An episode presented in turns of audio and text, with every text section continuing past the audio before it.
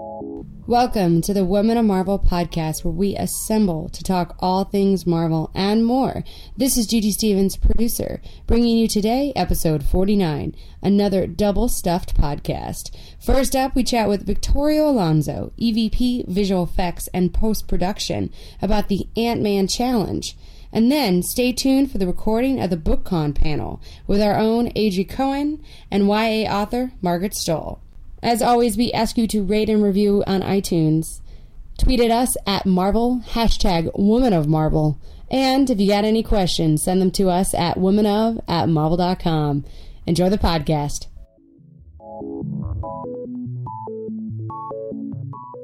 Welcome back to a very special Women of Marvel podcast where the women of Marvel assemble to talk all things Marvel and more. I'm Adri Cowan, I'm the social media manager. And I'm Judy Stevens, producer. And we have on the phone Victoria Alonso, EVP Visual Effects and Post Production. We are so excited to have you on the phone, Victoria. Hello, ladies. Marvel Studios is so lucky to have you. I squeal every time I see your name in the credits by the way. Uh, I, I, knew there would be one person squealing, at least one, and it's not my mom. Everyone huh? wants to know why we're all clapping during the credits. um, but today we really wanted to talk to you about a special program that you're a part of. Judy has all the facts for anyone who's interested um, in learning about this program. Judy? So this is so we're talking about the um, Ant Man, Marvel's Ant Man Microtech Challenge. Um, Marvel, Dolby Laboratories, Visa Signature, and Raspberry Pi came together and are looking nationwide for girls ages 14 to 18, grades 9 to 12, to create and share microtechnology based on do-it-yourself projects.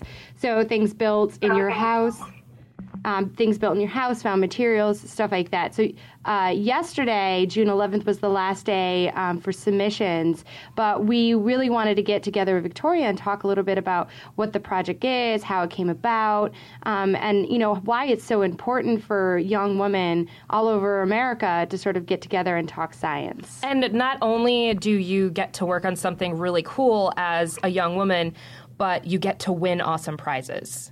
Yeah, so uh, five amazing young ladies will get the chance to go to LA and be on the red carpet for Marvel's Ant Man on June 29th. Ooh, it's so cool. So, Victoria. Exciting. Yes, it's very exciting. so, um, you know, how did you sort of get involved with this project? Well, we uh, Lyle Breyer uh, at Disney um, contacted me a while back when we were doing Thor: The Dark World, and we did a very similar event for uh, uh, science in the uh, in the Thor: The Dark World challenge. And at that time, I think it was about ten girls, and they did some pretty phenomenal um, things to get to be a part of it. And we realized that young women don't get a chance to be a part of these events um, in the in the science divisions or technology or math um, early on, and that was something that, alongside with Dolby and Disney uh, and Marvel, being that some of our female um, characters are scientists and know technology, um, and they're just downright kick-ass women.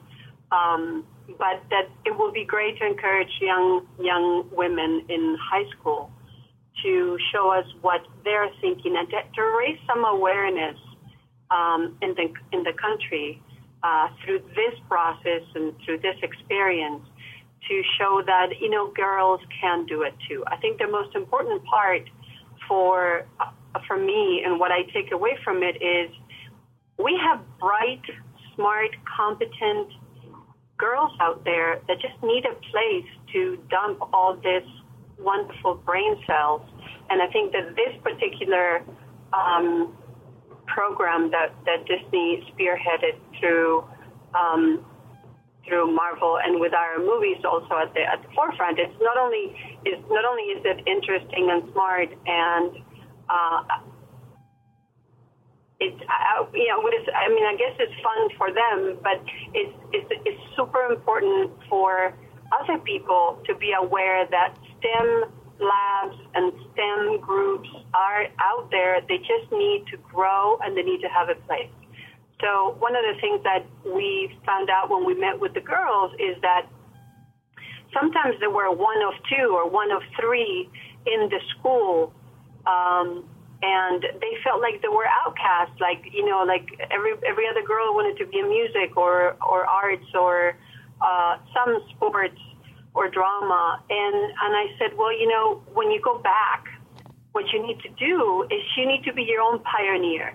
What you need to do is go out there and tell them that math and technology is not boring. That math, science, and technology can open doors. You can you can actually shape the future of certain things. If without math and technology, there will be no iPod, no iPad, no iPhone, no no Android, no computers, no. I mean, like I can go on and on about what technology has given us, and a lot of it is fun, but a lot of it is super smart communication skills that we have that they can put to work. That's a long answer to your question. That was a great answer. I mean, uh, as as a as a girl who grew up in science and and was totally a nerd, having um, having programs like this that allow women to come together, young women to come together, and sort of see. Uh, other women in their fields or industry they're looking for, or you know, other girls in the community that they can reach out to and, and, and thus create a bigger community of scientists uh, and encourage more and more women to to get out there and, and get into these fields that we really need more women in. Well, yeah, and it's, it's also it's not only do we need women to be interested, but we need men uh, to understand that it's a better field when you have a balance of men and women. So it's a it's a combination of the two. It's not just oh, women have to show up. Well, men have to, uh, if they're the ones in the room, they need to open the door and allow it in. Um, and there was a there was a comment yesterday by a very well known scientist, Tim Hunt, who said uh, that uh, it's hard to have women around because you fall in love with them, they fall in love with you, and then they cry a lot. And there was a backlash of um, of what women scientists said, and it was a, a phenomenal backlash of saying like, "Oh, I'm sorry, I can't go to lead my uh, PhD research because I'm too busy being emotional." And um, what, what is interesting about it is that the old guard of scientists is saying one thing, but to be honest with you, the new guard of science is with women in it, and it's super important for people to know it and it's also important for people when they make these kind of comments to say, hang on, that might have been when you were coming up in the ranks, because I think the gentleman is in his 60s or 70s. But today is very different. And today the world is better because women are bringing forward their ideas and their experiences because we are 51% of the population of the world.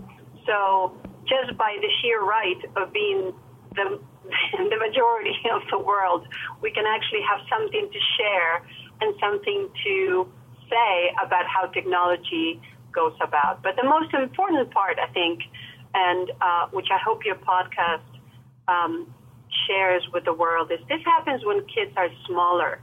Um, I do a prayer with my daughter. My daughter is almost five, and every night I do a prayer from the movie The Help. I don't know if you've seen that movie. It's a wonderful movie for and about women. And the nanny used to say, You're kind, you're smart, you're beautiful, you are important. And I always say that, and at the end I say, and excellent in math. I wish someone said that to me because I was not excellent at math. well, here's the thing. Here's the thing. The fact that you hear it when you're three, four, five already takes away the stigma that you're not good at it. It's true. So Maybe, when you approach it, when you go at it, it's like, well, my mommy used to say I was excellent. So maybe I am. And so already you that door gets swung open and you're in. And maybe you're not excellent, but you're pretty good. And maybe you're not pretty good, you're average. So what? I'm just saying that we have to encourage girls to do everything that boys do. And they will choose for themselves if it's truly what they want to do. What we can do is shut the door because somebody thinks that's not what girls do. It's not, that's not today on 2015 in this world, that beautiful world that we live in, that is just not an acceptable attitude. Agreed. I mean, definitely. We we actually had Clark Gregg on our podcast a couple months ago, and he talks about how his daughter is going to a special um, engineering type high school um, because she's yeah. really interested in engineering and and really just it's kind of amazing that that is you know we've I, I, think that you know we still have so much far to go but we've we've gone so far that we now have these special schools and communities and programs like the the microtech challenge that, that allows women to come together and uh, and and talk about science and not be you know belittled because we're emotional you know? Uh, I, I think that this well, I think part of part of what is great about women is that we are emotional, and uh, we all need to get over that. It's part of who we are, and we should embrace it. Now, what is really sad is when you look at the research and you see that if girls and boys apply for the same job or young adults, usually with the same skill and the same the same amount of knowledge, usually is the men that get it, not the not the girls. And usually, if the girls get it, they get $4,000 paid less than boys do. This is all research that is standing. It's out there. It's real. Now, they changed the research, and instead of having full names in the front, they put they put uh, initials, and it all swerved towards the girls. So that goes to tell you that it's not just girls don't get out there there's stigma around female scientists, female mathematicians, female technologists, female uh, engineers that we as a society need to get over. Women are smart. Deal with it. yes, agreed. As as the two women in the room and one on the phone, we are incredibly intelligent women. Look at us roar on this podcast. so smart, but also so emotional. Yes, because we are excited for Ant-Man. I, I, I, love it that we're emotional, that we can laugh and we can cry. And listen, I, I want a world of balance, right? I don't want all female scientists either. I don't want all female sci- mathematicians. I just want to have a 50-50. I think I long for the day that in our lifetime, at least in mine, I can look at my daughter and say, you know what? We fought the fight, so you girls can have the 50-50. Now you do what you will with it, but we fought it. So that you don't have to be the 2% of the engineering department. It just, that's just what I would like for my daughter to have. It's an amazing aspiration, and I think it's important. She's going to grow up and yeah. have a lot of pressure on her, but she's going to be no, so successful. No, listen, there's no pressure on this child only because I just want what's the best for her, and whatever it is that is, she will be it. I, I you know, I, I know because I lived it through my mother. My mother always said, "It's what makes you happy," and for the longest of time, she kept asking, "Does that make you happy?" And I kept saying, yeah, it does. She goes, really, being a production assistant makes you happy. You're picking up garbage. You have full-on degrees. And I said, but it does make me happy. I, I enjoy the process of production. She said, okay, if it makes you happy. You know, and, you know, she looks at me today. I think to this day she's not quite aware of what I do or what I don't do. And consistently over the years, she said to me, does it make you happy? And so I have lived a life of, regardless of what I accomplish, I stay in jobs and I stay in companies until I'm not happy. And when I'm not happy, I'm done. And I think that people, if you can, you should try and live that way because you will give it your best in math and science, in art, in storytelling, in anything that you do in this life. If you're happy, if you're happy, you are giving your best. It doesn't have to be anybody else's happiness, it has to be yours. That's amazing advice. Yeah, thank Agreed. you. Well, um, yeah. Uh, I think that we talked, we, uh, we, we really talked a lot about this Ant Man challenge. Uh, we're, we're so excited that uh, you know you guys are doing another one of these microtech challenges, and hopefully, maybe in the future, we see even more uh, to sort of help and uh, help young young female scientists out there. Well, I just want to make Captain Marvel, ladies. That's what I want to make. we can't wait for that yes, one. don't worry. We're really excited Every for that. day, every day, I just wait for that day. Thank you All so right, much well, again. Unless you need anything else from me, you have a nice day, and hopefully you'll call me again. Yes, thank you again. So we want to thank Victoria for joining us to talk about the Microtech Challenge. For anyone out there who's interested in more information, make sure you guys go to ant-manchallenge.com to find out even more. And make sure you guys look for the red carpet live stream on June 29th to see those lovely ladies walk the red. And see Ant Man in theaters July 17th, which is the day after my birthday. Oh, look at someone who's also dropping their birthday. we will check you guys later. This is Marvel, your universe.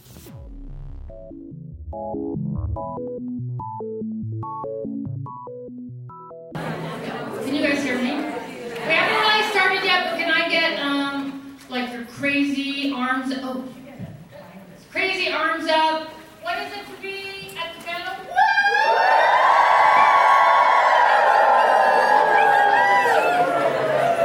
That was like kind of pathetic. Like I was happy that you did it. Super happy, in fact, that you did it. But honestly, I know you had it. Do you want to see? Should we just see? Okay, I'm gonna mic you. All right. Are you happy to be here? Somebody capture that on Did you like that one? No. Well, I'm happy to be here, and that I, I could have done that screen. So thanks. I was just checking on that. The doors have officially closed, everyone. So are you prepared to talk about some women in Marvel? So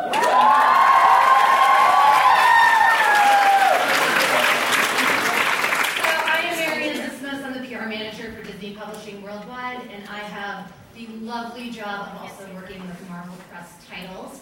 Um, and that's what I do. Which is what we do. And then seated to my lovely right is the awesome Adri Cowan, who I call A Force. If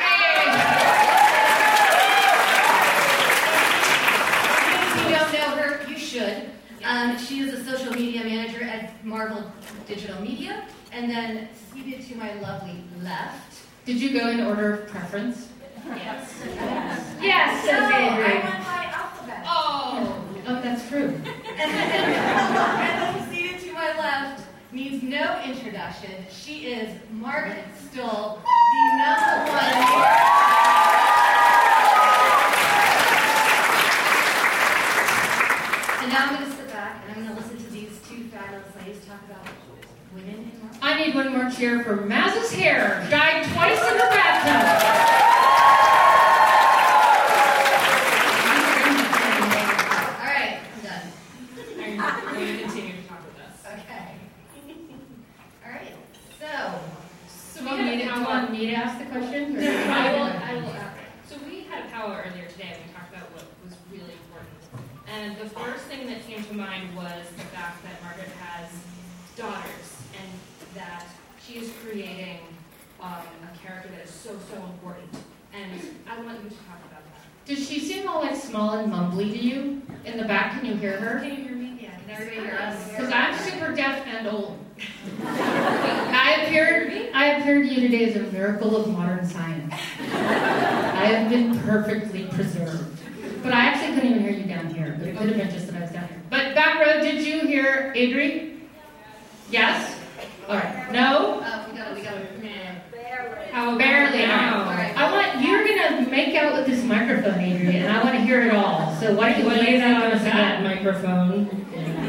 Yes. Yes. All right, ladies, let's, let's talk books. Let's keep it. Let's keep it clean. Let's keep it clean. Lay the question. No one. I, she just did. Oh, loudly. Yeah. Oh. I also have a little bit of ADHD. You may be picking up on that. We're gonna pretend that's all great, because it actually is.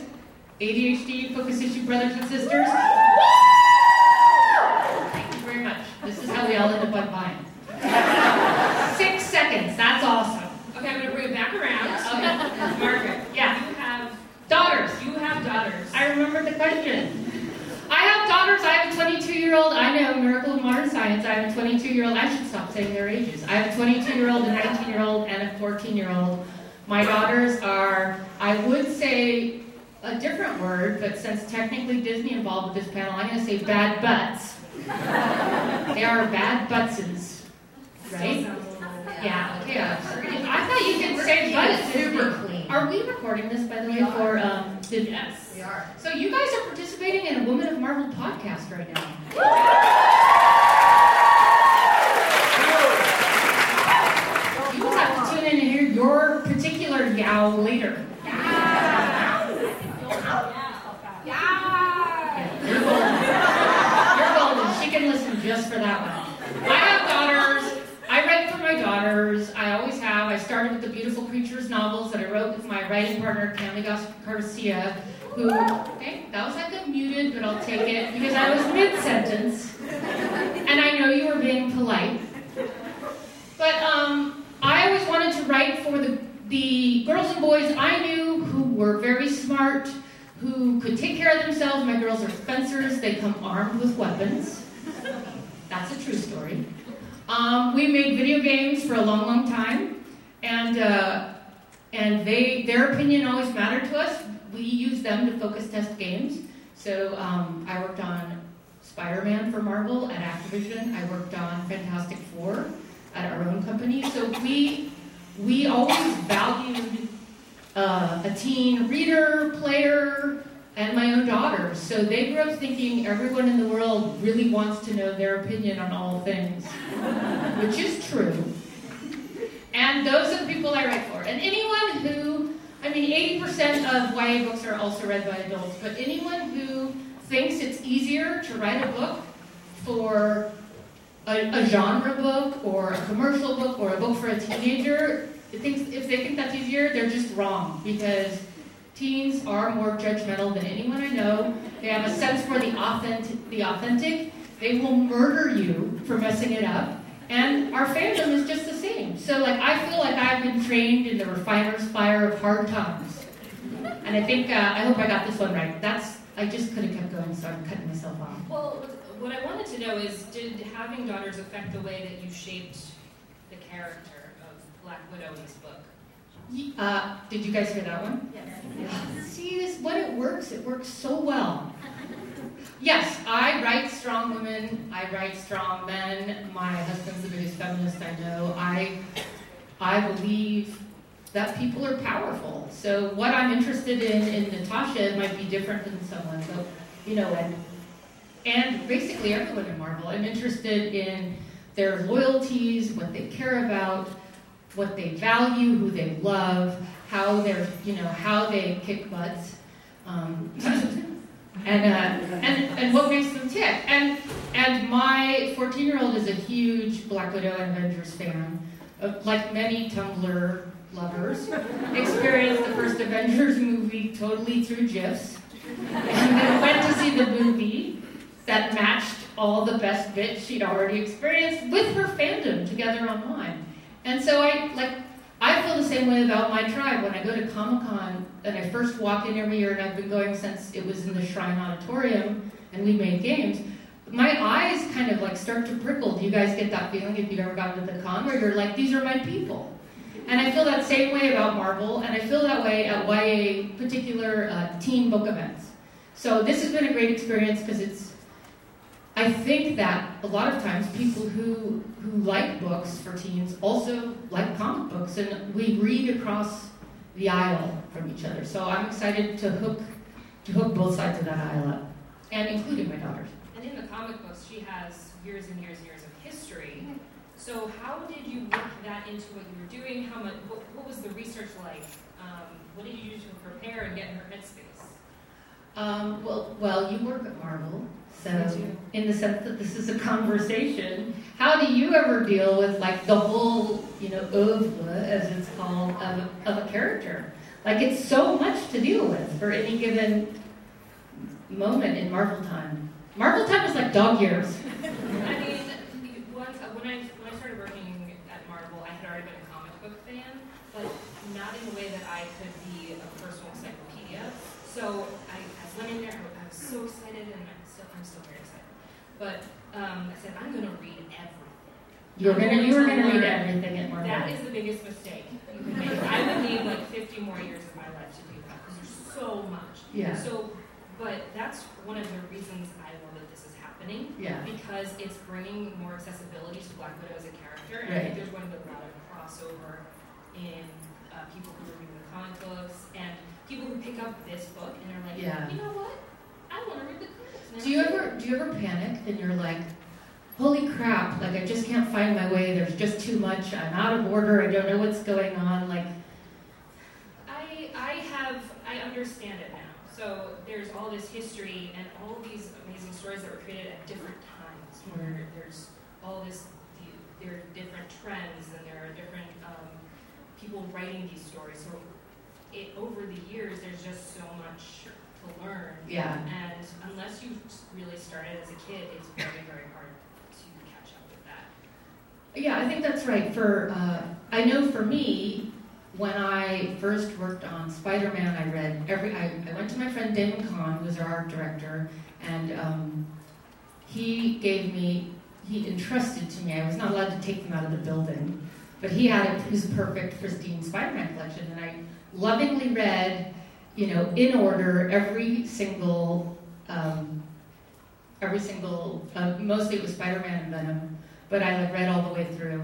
And it was like a transformative experience in my life. And I've loved comics, but that was the first time, and that's almost, you know, 20 years ago now or whatever. But that was the first time I really ingested like a whole, a whole storyline, sort of start to finish.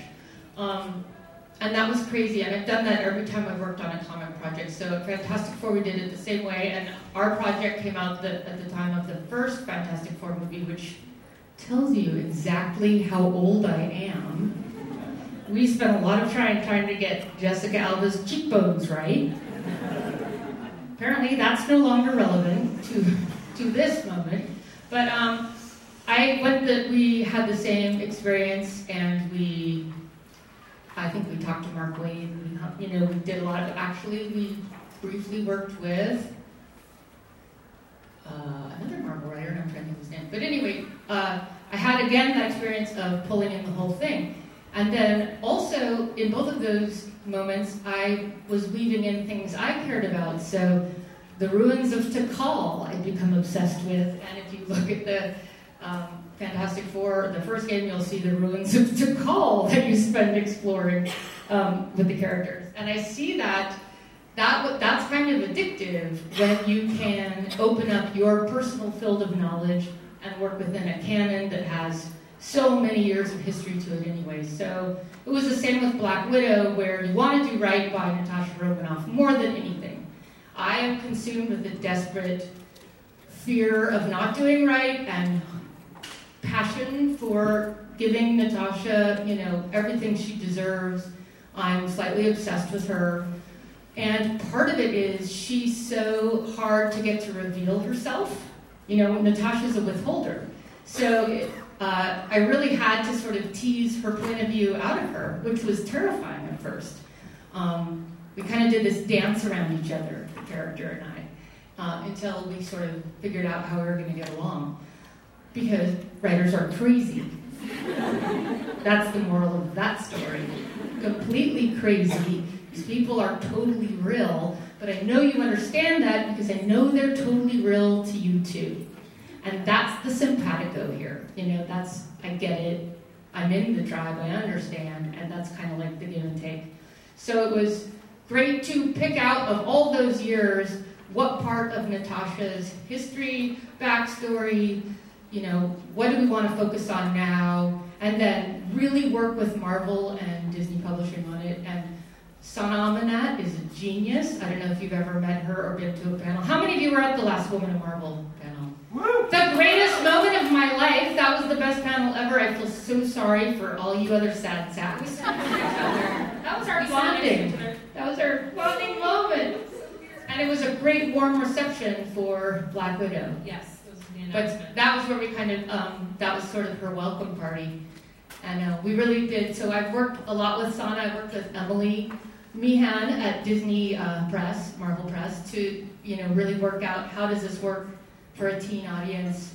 What works with Natasha? What of her story? You know, do we do we want to bring it to this moment right now? So it's been a, a lot of a lot of brains behind this, and it, I've been grateful for all of them. The Marvel, like you said, the, the Marvel audience is so passionate, and there's a portion of the audience that is really attached to canon, really attached to the history. Did that make you nervous to delve into? No, no.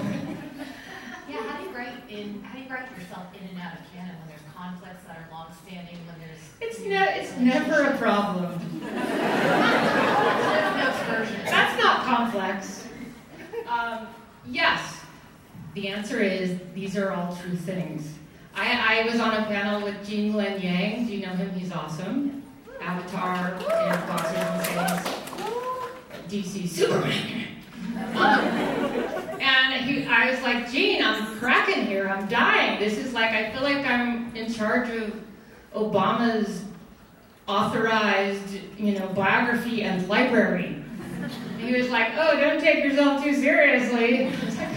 It doesn't. And he said, hello, retconning. And I was like, well, I know that authors are working their way around canon all the time, but that doesn't ever make you feel any better. You never relax about it, you know, because it's real. It's all real. So you want to make sure you get it all exactly right. Yeah, but also sometimes what happened 50 years ago to this character doesn't make sense for who she is now and for what the audience. That's just nanites. to see. Yeah, I said, when in doubt, there's nanites. Don't you know anything? I'm totally joking. Um, yes, it is true that all of these stories are wonderful because they exist throughout history, and there have been great books about that. Actually, um, all of the all of the Michael Chabon stuff about Superman and um, Kavalier and Clay. I mean, there it's like it's great to see the historical moment of of comics for the last 50 years, um, and that's kind of why I like genre, you know, I like fantasy, I like science fiction. The Forever Wars or like classic sci-fi is always about a real war that's going on right now. Um, So what do you think? so you have to. her time now, right? So what what is it about Black Widow that ha- it, why is this happening now? Why do you think that she's coming into the forefront? I think that, well, I mean, I, the great thing about Marvel fans is you guys are also all experts on the fandom, but I think this is, I think Natasha is having a moment. I think that women in comics are having a moment. I don't think it's an accident that they're both having a moment, and that these are these are things that people care passionately about. And I also think people care passionately passionately about Natasha Romanoff because they feel like they really know her. Because Natasha has been with us, you know, for a long time now, and and she's ours in some fundamental way. So it, I love it when people argue about Black Widow because it all assumes this sort of authority of what they think about Black Widow. And anytime, anytime people will already will speak comfortably and candidly about a character they they themselves have an opinion on what rings true for her, then you know you're working with like an, an insanely great universe. So that's sort of that's my answer to all of it is she is having a moment, and people arguing about her is is a testament to kind of the power of that character and what it means to a lot of people. Um, women in comics are killing it, guys, killing it, killing it. It is, it is, uh, you know, there are always incredibly strong, you know, male superheroes as well. But right now, the stuff that the women of Marvel is doing, like I would be here sitting in the chairs you're sitting in as your guys' biggest fan. I mean, it's insane. But what Sana is doing, what Kelly is doing, G Willow, like those are the Thor right now. Have you been reading that? Holy crikeys, that is off the book. Are there any Ms. Marvel fans in here? Parker fans? There's a dozen female-led titles right now. I was talking to uh, t- two teen authors last night, Scott Westerfeld and Justine Larbalestier, and they were saying you could tell who the cool people are. The good people are people who like Agent Carter. yeah, well, you're done. know them. You're done. They're, they're not allowed to sit with us. And they sent me cosplay pictures of awesome Agent Carter cosplay, which, if you think about it, is pretty hard cosplay. Because it's like your face. How do you How do you get that face, right? I was told by my husband that I could not I could not pull it off. I was like, dang. But I forgave him because he builds robots that fight with my cats. and what else is love, people? I do need to tell you that something about me, aside from the video games, I come from the nerd family of all time. I don't know if you know this about me. Our annual family vacation is, does anyone know? Pokemon World Championships. Pokemon Trading Card Game World Championships. I have, a, I have a daughter who's dating someone who's been sponsored by Nintendo or Pokemon in, since the age of seven. My husband and daughter compete every year. We are as nerdy as it runs. We had to take her at age five to compete in head-to-head um, Pokemon uh, handheld tournaments in the malls. My husband failed out of the Tron uh, championship, one league before Madison Square Garden. And to this day, he'll say, I could have been on the cover of Joystick magazine. to which invariably my daughters will say, Yeah, what's a joystick? but um, yeah, so we're, we're super nerds. So the comic the comics love sort of nerds and video games and um, cat robots has gone has been with us. Doom. That's like the Bible of my family. Do you think that we are getting all of these women-led titles and, and creators because of social media? Adri, do you have a role with social media at Marvel? No, that was a lead-in. Um, why don't you talk for us a, a, second about the role of social media in the fandom? Well, no, actually, I, I, I really was legitimately because I thought about that today and I was thinking, wow, you know, if, if we if people hadn't banded together and shown interest in the character of Black Widow yeah. and shown interest in in sharing their what they want to see in comics, yeah. I I can I can safely say that a lot of these titles, you know, would not have been produced. And I think it's it's because that people are speaking up and now everybody has an opportunity to talk to us directly and tell us what they want. Oh, absolutely, and I think that's changed. I mean, you guys know that it's changed a lot of fandoms. You, I, maybe you don't actually know the extent to which the creators, whether or not they admit it, follow your Twitter feeds. I mean, I, I shouldn't even. That's like our dirty secret. No one tells you, but we're all friends here, so I'm just gonna lay it out for you. You tweet a picture of us, you don't think I look at it and think, oh, she's cute. I wonder what her life is like. we see everything, and we spend ridiculous amounts of time on your lives. cat videos. Yeah, cat videos. Reach out to me, M Stohl, M S T O H L. I do want to see your cat. Adri does too, whether she admits it or not, no, and actually so does Mass. Yeah, we, we had a whole conversation about it. It's a little problem. Um, but no, really, so like that, I mean, you're you're kidding yourself now if you if you don't know how interconnected our lives all are.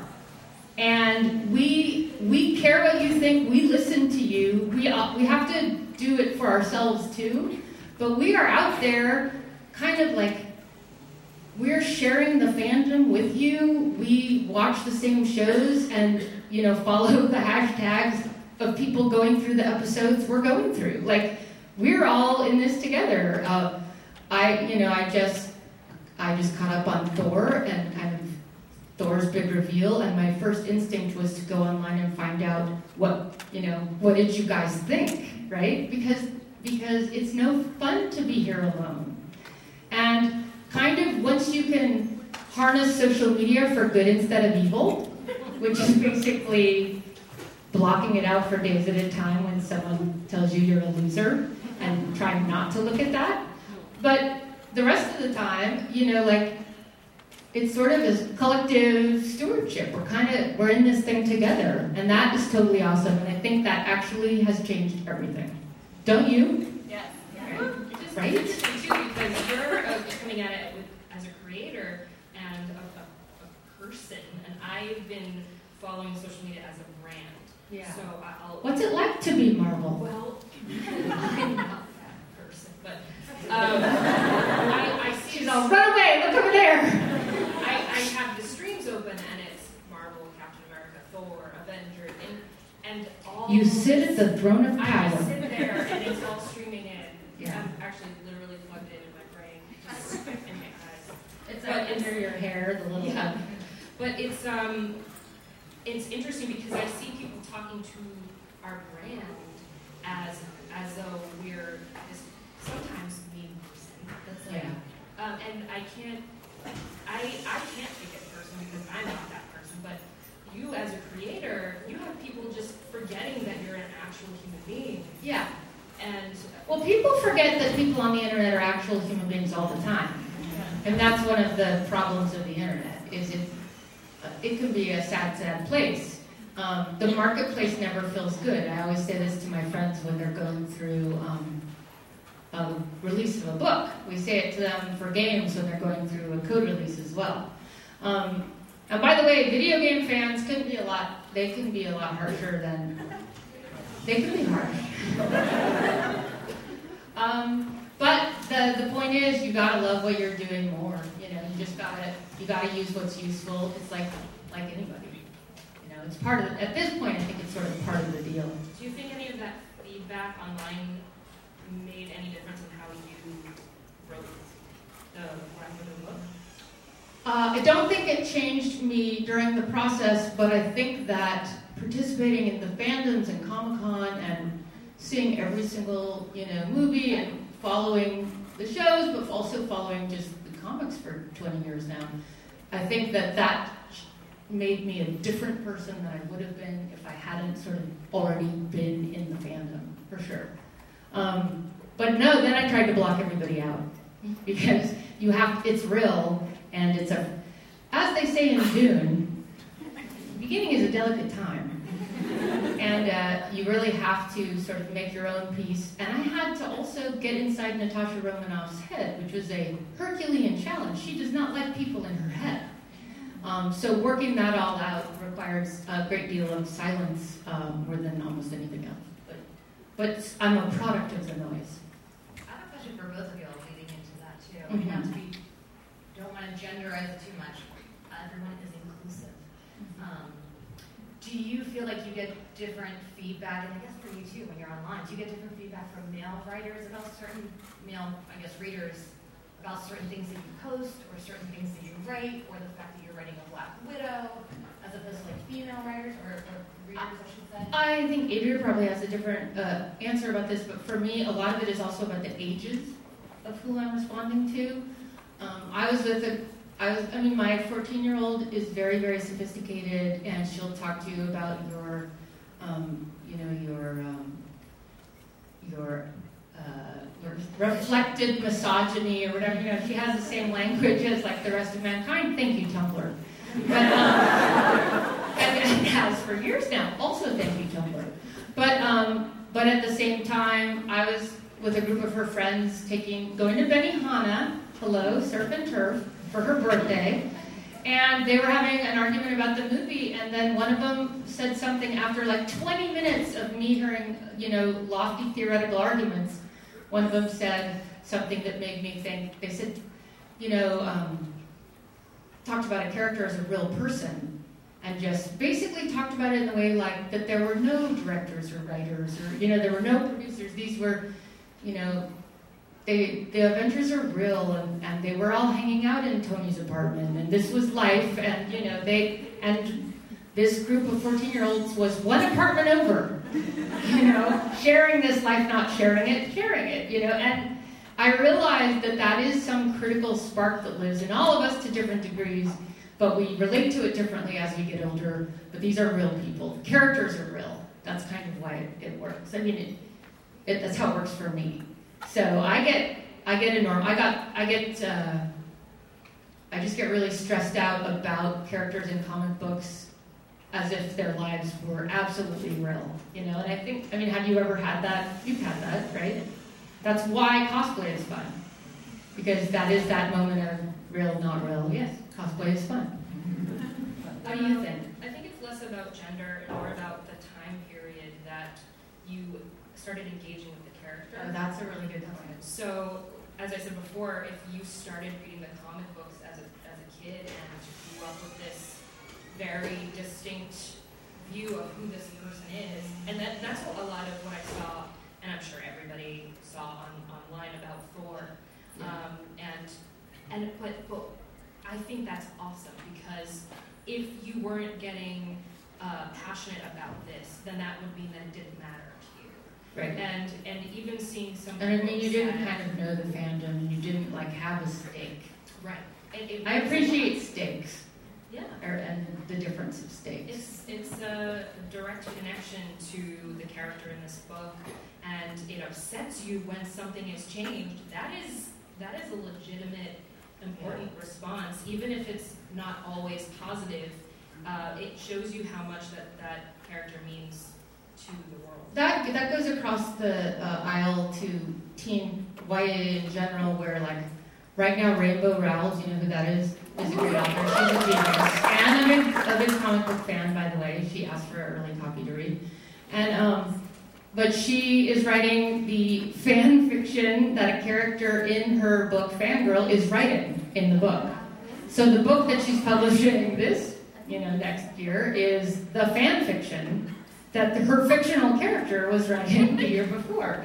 And that's the level at which all these sort of stories and stories about stories and stories inspired by stories live together. And I think one thing the internet has done is we commit so passionately to um, to our you know our commitments, right? Our shows and our, our books and the things we follow that we just want to consume every single thing possible. So that's what I'm like. I'm a binge. I call it binge flicks watching Hulu, Netflix, all the you know. And I want to speed through. You know, I want to see every inch of Daredevil. I might want to run through it. Yes, every. I want to see every inch. I did not say that. That's gonna be a big also later. There you go. Just bring it on, Twitter. Hashtag Women of Marvel. but I do. I mean, I want to watch it quickly, and then I want to watch it slowly, and I want to spend all my time with it. Then I want to use really bad Photoshop skills to make a montage for someone's birthday, which did happen. We could share it online. I want to see my daughter's fan art, who goes to school all day and compulsively draws Daredevil she's not drawing Natasha Romanoff, and fan art for characters who don't exist yet except in her own head. And this is the point. Like that's the beauty of the whole thing is, you know, my friend who writes TV says TV is for really lonely people who want to tune in every week and see their friends. And I said, yes, I do.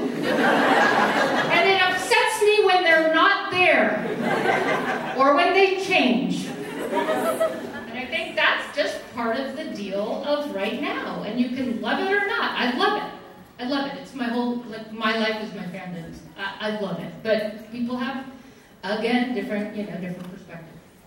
Yeah, and I think if you don't, if, if there isn't somebody a little bit angry about some, any changes that you've made, that means that you haven't taken any risks with that character, and it could be really important for whatever is going on right now. Like in this, I am so excited for your book because you're going to be reaching a, a great new audience of people who want this, who need this character, Yeah. and who can start to appreciate a hero that they can relate to, that they see that they're, they're, they're damaged people that, that can still do awesome things. Yeah. Um, Well, I think that's the great gift of Natasha Romanoff, right? Is that like you can bring your damage out and be like, here I am, I'm functioning, how I can function specific to me. Which, by the way, lest you think she's a weirdo, that's more like all of you than anyone else. I mean, we all we all carry with her our little our walls within walls within walls within walls. but who's more damaged than teenagers, am I right?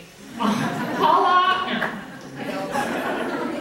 everyone else you know. Or we- Don't, don't they teach you anything at social media management school? Yes. Are you ever surprised by the by the sheer just passion or anger when you like post something that just seems like this should be no big deal, like it's all over whatever, and then you post it and it's like firestorm. No, um, actually, there's a fabulous Abe Andrea's here. Andrea, raise your hand. Holla, EW Andrea. Thank you. Did a great woo long interview about uh, about the birth of this book in EW, uh, in print and online right now. And um, And then Marvel put it up and it broke the internet and was the most tweeted tweet uh, in the world for a whole hour. Yeah, but in Twitter time, that takes seven years. That is like 42,000 years. And that's kind of scary, right? I mean, if you mess up, you're going to really mess that Well, up. at, at first, when I first started, I was like, okay, two million people, when I click this button, they're going to see what, what I'm posting. Do you ever have like the urge to write, Mama? I do, I do. I, I actually sometimes have the urge to respond to certain things I shouldn't, but I don't. Like when people are like, hire me right now, Yeah. you're like, come on in. Or people who want to be roles in, in films. They're like, I'm So you're looking for this character. Here's a picture of me in a pose. So you And did, you like, did get my tweet. Like, I got this really great tweet from Like, somebody. I sent it sure to- we star. to people. It was me. Um, no, but it, it is, it's, uh, it just, you learn a lot when you, when you have a lot to risk when you're putting out something that should be very, very simple. But um, the Marvel audience and, and Marvel fans are so passionate and so hungry for information and news and developments that it does make everything you put out important. So you have to be very thoughtful about how you phrase things and um, what you what you share. Um, And you, you kind of live in a secret world because even going through your offices yesterday, I was like, am I allowed to look at that? Am I allowed to look at that? Look, at it's all over Sana's walls. Look at it, look at it. Don't look, don't look. You're, you're going to be in trouble. They're going to cut your eyes out. but I think that's part of what draws. Are you afraid you'll sleep talk? No, I think that because what, what what's exciting for fans is the next thing. So people are getting these comic books and they're like, oh, I can't wait to what, for what happens next. If we spoil it, then that's that's terrible for everyone. Yeah. So it's not so much. It, it's more about making sure that everything is awesome when we release Everything a book. awesome. Awesome. um, when we release a new book, or when we get the next issue out, um, or share some big news. So it that's what's most important. Our life is kind of like birthday parties in a weird way. We have like these moments that we celebrate. It's like, Thor, yes! Yes. Yeah. Thor, yes! hmm It gets. Uh, it, there are lots of ups and downs. Yeah. We should all talk about that after. I need to talk about Thor when this is over if you guys want to just. Yeah, we're gonna, we're gonna, you guys wanna ask some questions, right? I'm sure people have some questions that they wanna ask. Yeah. Yeah, so if you want to Go to the mic. step to the mic.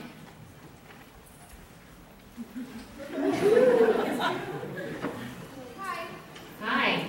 Is it on? It is. Is it, I'm loud anyway. Oh my gosh, you're fabulous. Move it down a little bit. Thank you. Um, so my question is, uh, after the new Age of Ultron movie came out, there's been a lot of conversation, to put it nicely, regarding the relationship that grew between uh, Natasha and Bruce. What are your feelings on that side of Natasha and the character growth from that, that can come from that? Do you want to address that? oh, Marvel? It's very. I think she's asking what you thought, but It was for the panel, right? All make our opinions are our own. Let's make that. My, my, my opinions belong to Matt. And a 14 year old, you don't really know, but, or Adrian. None of my so opinions are mine. I think maybe say you know how do you feel about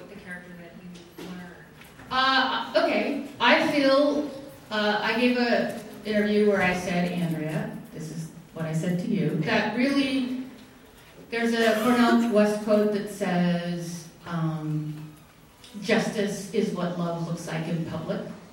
So I'm sort of obsessed with Natasha and justice and what makes someone an Avenger and what makes someone a bad butt. And there you go. And what and so what are all the kinds I'm interested so this is an answer, of course, not the answer you want, but this is I'm interested in in not so much Natasha's who, you know, who she's with or not with in the movie, but I'm interested in the nature of her heart. And I'm in fact obsessed with it. And for me that has to fundamentally do with justice and why someone becomes an Avenger, and also, which you will soon find out about her backstory. And and that's all stuff that is the like the very basis of a character. And what I love about comic books more than anything is how character driven they are. So what I maybe my focus is different, but it, I'm all about her heart. That was really sweet. Right? I'm expecting clapping. I thought I nailed that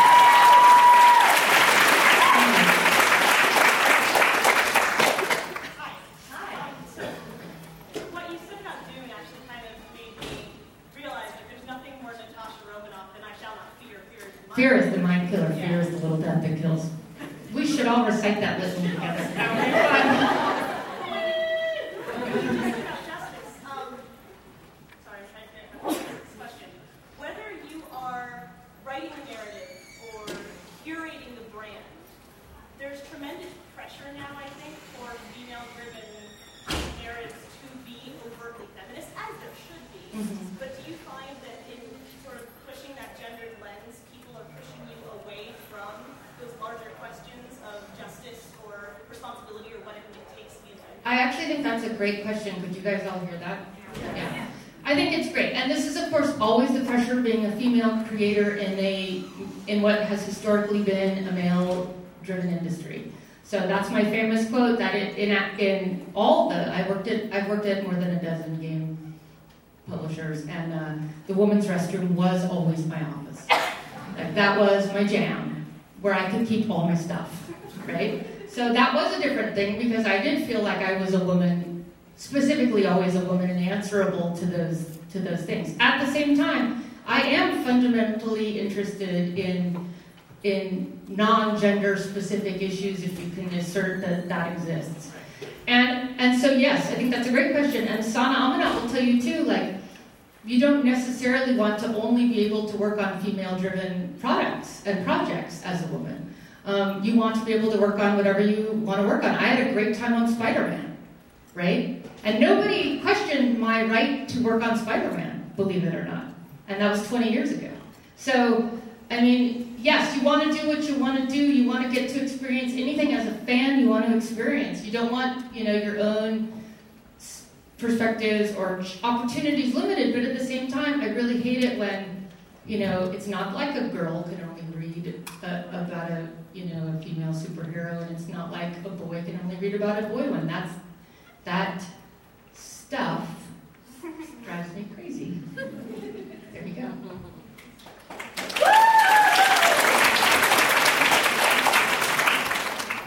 Sorry, I wrote on my phone so I wouldn't forget.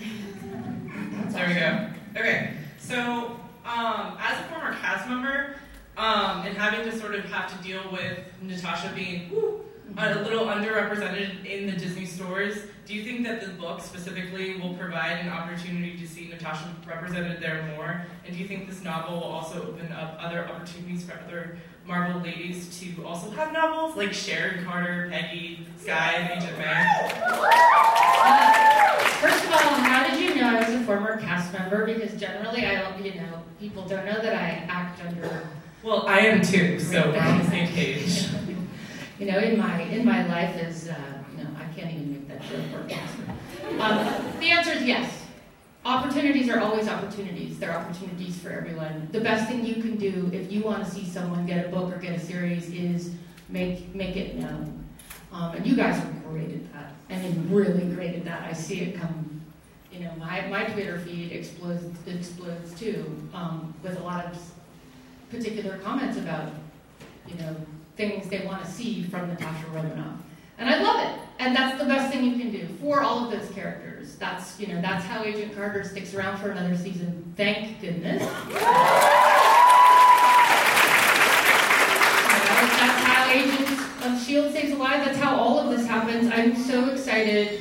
I, I really do love the stuff that's going on um, with television and Daredevil, and I'm really, really excited um, as we were talking about for more to come there. So, like, yeah, awesome. And yes, it will, and I hope it does. And we're all doing everything we can to, to make that happen. And from a publishing perspective, it really is about the story, and we're always looking for just characters and writers who just have these amazing stories and ways to tell their stories. And we have such a rich landscape now with female superheroes and protagonists that, I mean, this is sort of like our moment to really say, okay, this is the time to now tell our stories in a really impactful way, in a way that's not going to be pigeonholed, and in a way that's not going to just sort of blanket things. It's really like just focusing on somebody's individual story, growing it, giving the fans what they want, and then t- having you guys say, "This was awesome. Yeah. This is awesome. We want more," and then we deliver it to you because we really do listen to you guys. You guys are you know, you're our friends, you're our colleagues, you're our buyers, and you guys kind of know what's going on. the floor. you guys are, and I mean, you guys are just as much superheroes as us. Next question, please.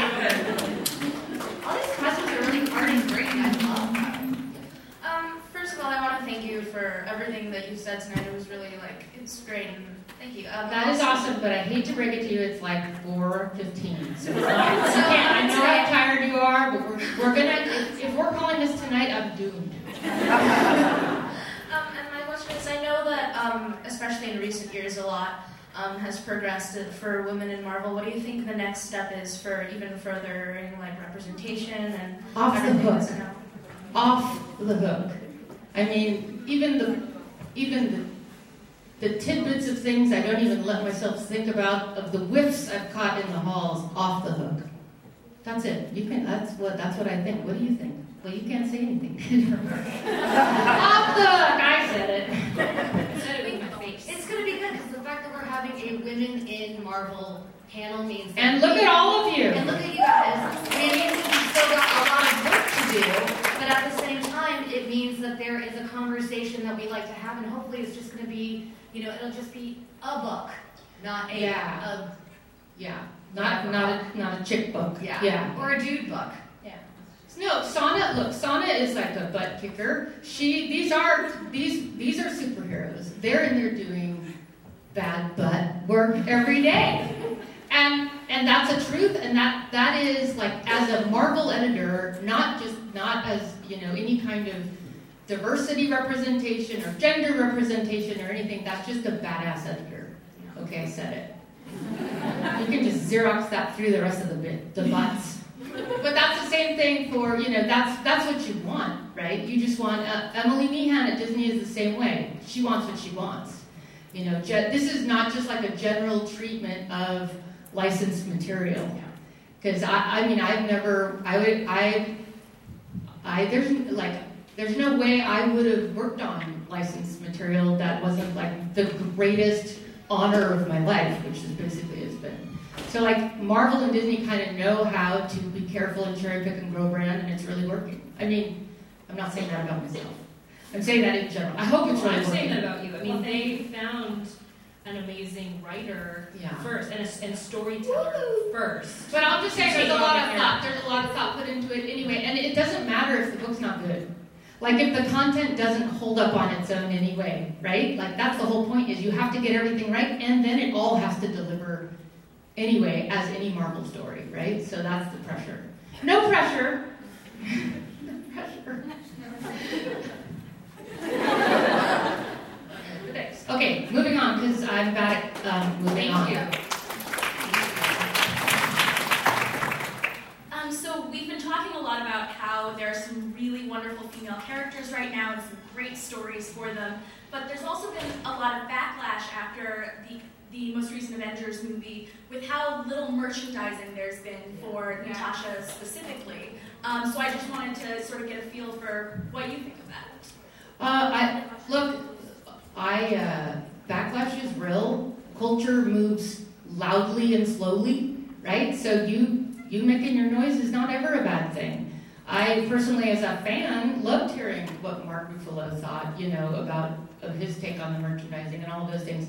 But I also know, you know, um, like this is a product of your guys' interest in Black Widow. So you may not be getting exactly the things you want, but I'm telling you, you're how this happened for sure.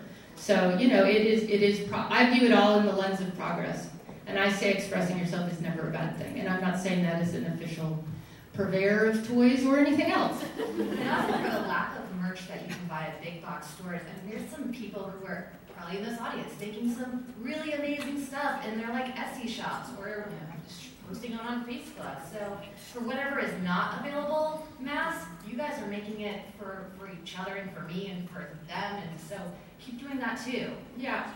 Making noise and making stuff. Yeah, make stuff.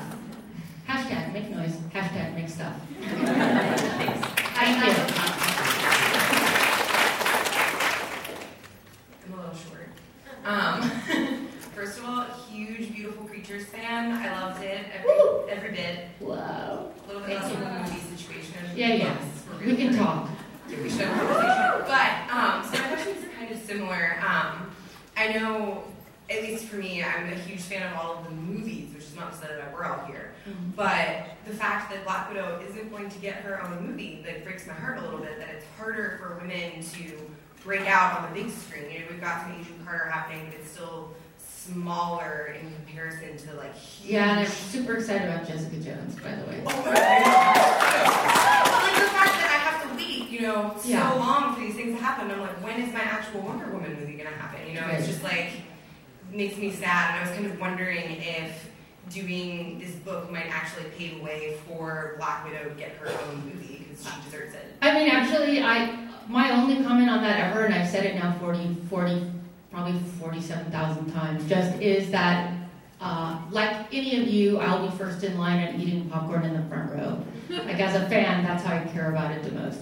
But, um, you know, it's kind of the same answer I said, is that progress is progress and noise is noise, and I love hearing everything from you guys online. And I know you care about the character as much as I do, you know, or more, depending on, you know, I can't judge, I can't judge the contents of your heart, people, but I, I'm going, I'm going on the assumption with that we all care. So it's like a, you know, it is what it is. We move, we move.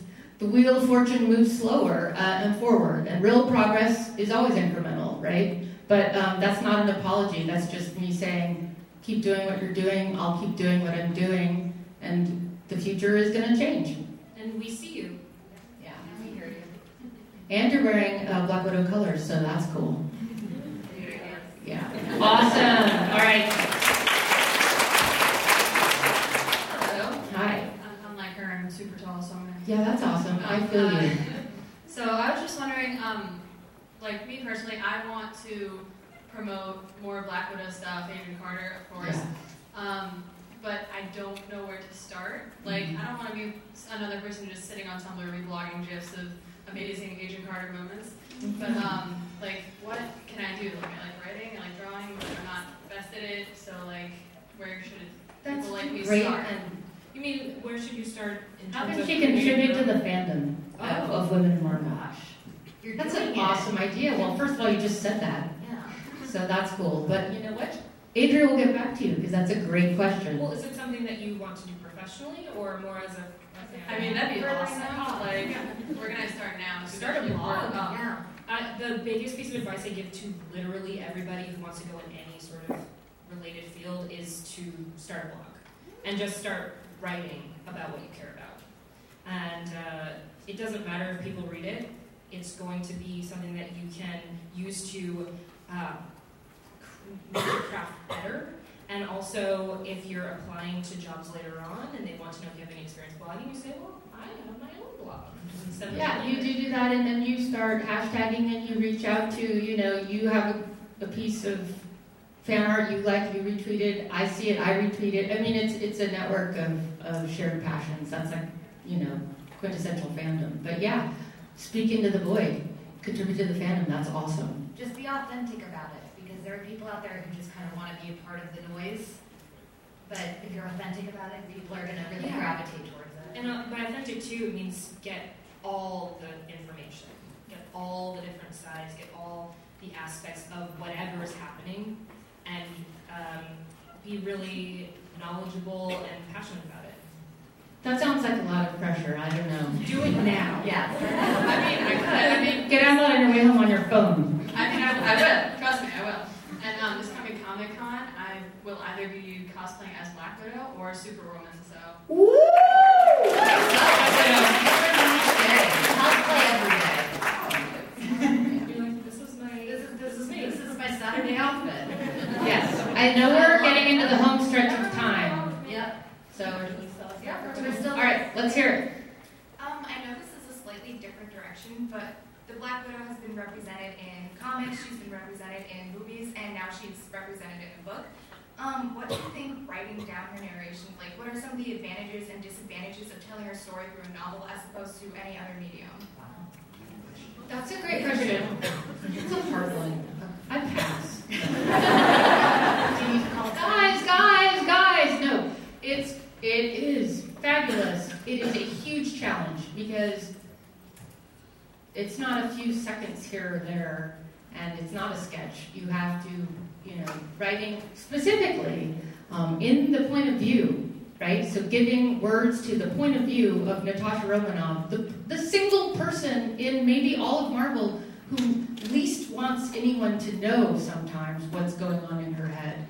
Um, so it is tricky because you have to give voice to that. Um, so I would say they're all different. I love visuals. I, lo- I get a lot of, I get I get a lot of I get fed by you know looking. I love fan art. I, some of it's insane. I mean, I spend a lot of time looking at art about the fandoms I love, like a ridiculous amount of time. But um, but I definitely think it's a different thing to like render out a full novel that has the insides of people's uh, heads in it and the details of a world, you know. And so really, what that's why we've had to be so careful and work so closely both on the Disney publishing side and the Marvel. You know, that's why Sana and Emily and everyone has been so important because you just don't want to mess it up. So the question is, it is different.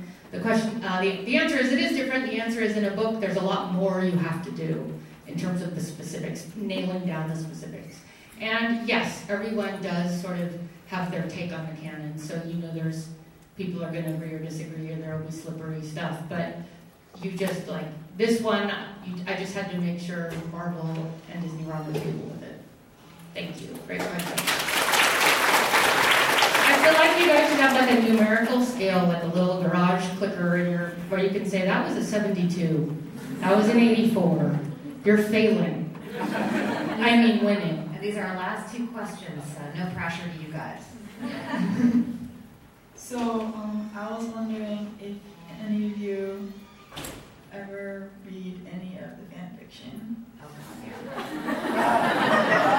Are you asking if we write it? read it. Like read it. Yeah, I'm saying. You get That's a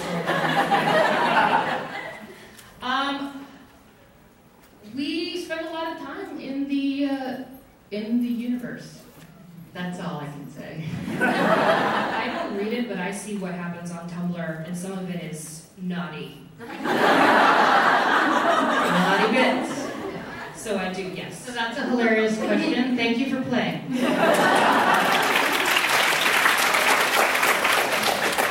right, our insider. We have a I don't, I don't know how to answer the pressure. All right. Seeing as how the, the Black Widow name is, I guess it's it's uh, synonymous with, with a female killing a male character. Look, the spider kills men. Um, She kills a lot do you of think people. that's that She's sort of an equal opportunity killer. She, she, you know, there's a lot, there's a whole lot of killing. You done that, you're gonna die. Do you think that has helped or hurt her popularity or the way that she can be or will be marketed, like uh, in toys and merchandise and stuff like that? Seeing that. I think she, you know what, I think she's powerful and deadly. And that, but I, I don't personally associate her. I mean, historically, and maybe that's one of the things that's changed over time, right? I don't, I don't associate her that way just because I've now seen her do so much damage to other imaginary people in my head. well, as every comic book. Um, so I don't know if that kind of gendered violence originally ever meant anything specifically, but in general, I mean, I'm sure the way she looks had had a lot to do with what people have thought about her over time. I mean, we were talking today, the red hair is sort of a signature, you know, thing, and that is fabulous. It's, it's you know, one of her fabulous qualities, but it's not, she's not only about red hair, you know, or other things. She's definitely like, um, definitely the last 50 years has has changed the way she the way she looks and, and the way she uh, she's functioned. I'm sure culturally, I just wasn't there. before. You know, and now, I don't I don't see it as being about that. I just see it as being dangerous and iron-willed and um, strong, steely, powerful, uh, a riddle, a mystery, connected to a lot of things. She's very reluctant to share. Um, really smart, very funny. Uh, she should not say some of the things she says. Um, capable of interesting relationships, uh, troubled. Um, you know, she's a million things, and I'm in, and I'm interested in exploring really all of them. So that's my blah blah.